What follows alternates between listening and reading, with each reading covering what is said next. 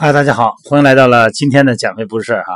咱们今天接着聊维生素。昨天呢，咱们聊的是水溶性维生素，今天咱们聊脂溶性维生素哈。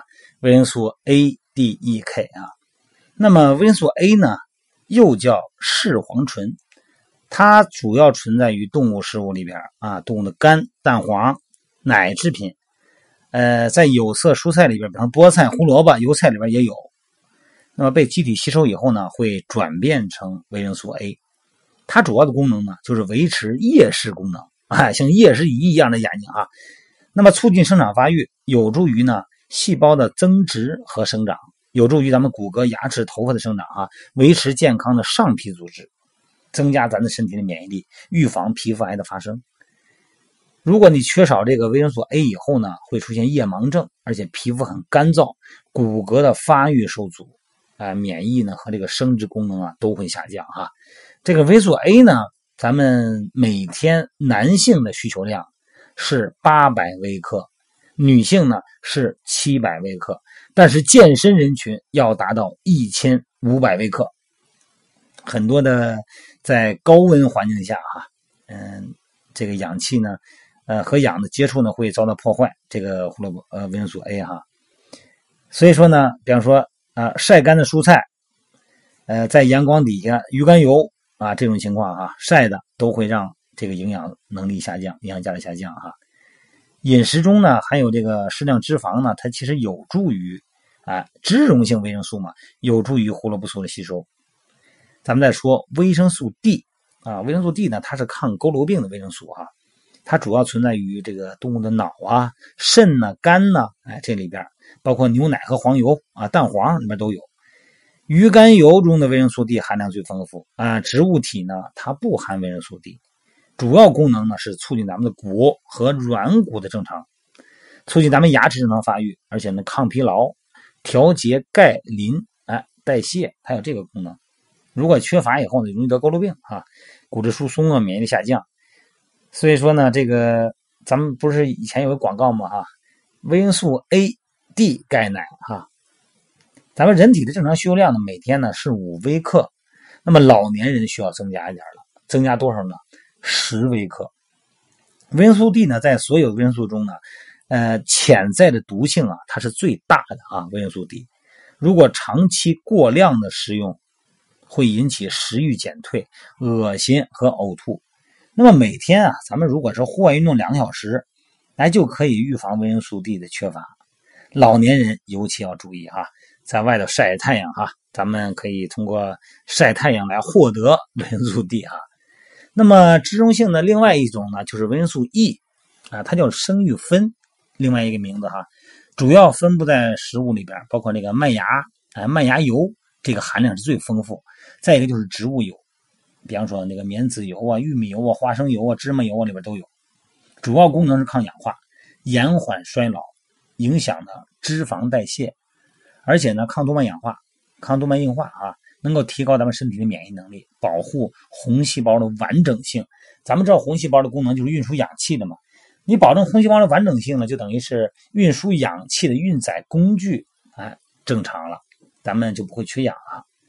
如果缺乏以后呢，会出现生殖障碍，而且肌肉营养不良啊，神经系统功能异常和循环系统损伤。咱们正常成年人呢是每天啊十毫克，大概是这么个量啊。咱们人类的维生素 E 哈，如果缺乏，其实并不多见哈，因为口服维生素 E 的量呢可以增加到一百到八百毫克每天。但是高强度的训练啊，甚至有一些高原训练或者是低氧环境下运动呢，就可以适量补充维生素 E。一般强度哈，呃，一般的强度，你说有没有必要额外补充维生素 E？不需要哈，不需要。维生素 K 呢，又一个名字叫抗出血维生素，它的这个来源呢，主要是动物性的和植物性的食物中都有。最丰富的呢，就是暗绿色植物，比方说这个萝卜缨子呀、绿茶呀、莴苣啊、甘蓝、菠菜都有。那么另外一个呢，差点的哈，含量稍微低点的，你像那个牛油啊、蛋一类里边都有。呃，像香蕉、苹果呀，这里边也有，但是少哈。主要的功能呢是参与咱们人体内凝血酶原的合成，促进凝血因子一转变成纤维蛋白，是呼吸链条的重要组成部分啊，参与氧化、磷化磷酸过程，增加肌肉组织的弹性。维生素 K 呢，如果你要是缺少的话呢，这个原发性的维生素 K 这个缺少情况很少见，不多。那么如果缺少呢，会引起出血不止啊，它老出血。一般咱们正常啊，青少年的量呢就是五十到一百微克每天，成年人呢。七十到一百四十微克每天。咱们人体内维生素 K 的来源主要是两个途径啊，一个是通过食物获得，第二个呢，咱们的肠道内菌群它可以给你合成。而且维生素 K 呢，它对热比较稳定啊，就是说你加热不容易让它破坏。所以说一般的加热烹饪中呢，一般损失不多，但是在碱酸氧化剂和光的环境下，特别是紫外线作用下不稳定，容易流失，容易破坏。那么维生素补充剂就什么呀？就是那个成片的。咱们现在，呃，各种补剂，包括一些保健品里边不都有那个已经提纯的那种维生素剂吗？这个实际上是用不用啊？是咱们人现在 挺关注的一个热点啊。所以经常就问，那我需不需要补充维生素呢？啊，我需要补充哪一种？那补充补充多少呢？有时候每天也拍直播啊，还有咱们一些音频里边，他有时候他也给我问那个问题。那么首先，维生素补充剂啊，它肯定需要。特别是在什么人群？就是咱们健身人群，尤其是频繁参加这种接近竞技性体育的人群了，啊，或者比赛，或者工作比较忙。有的人呢，我不运动，但是每天非常忙，而且呢，他压力比较大。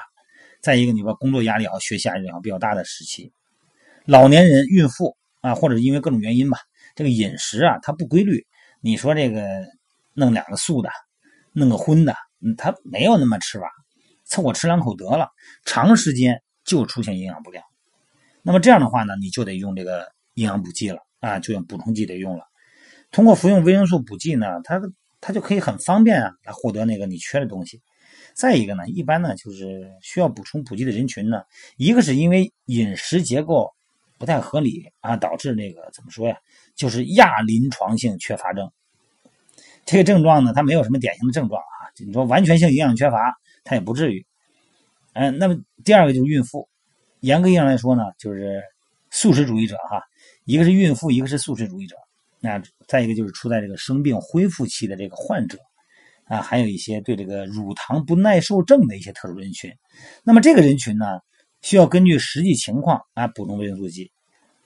第三个呢是维生素补充剂啊，这个服用剂量一定要适当，可不是越多越好啊，不是贵贱的问题，不能太多。适当，刚才我说那个剂量啊，长时间过度服用呢，嗯，它这个危害呢可能会也有比较大啊，因为长期过量食用呢，产生的中毒症状呢很轻微，发展缓慢，它不容易被人察觉。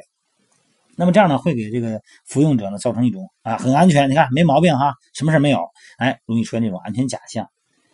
所以说呢，这个结果可能就是饮食中呢，嗯，长时间。过量服用，或者说长时间缺少，你没有得到补充，那么所以说呢，这个在这个时候，那个剂量的准确的拿捏很重要哈，一定要这个确定它可以这个长期，如果你长期使用的话，你说长期工作不稳定，吃饭的不规律，常年老得吃维维生素片也可以，但是你要计算剂量哈，咱们要学会和这个习惯，先看产品标签再看说明，因为它有的它每一粒。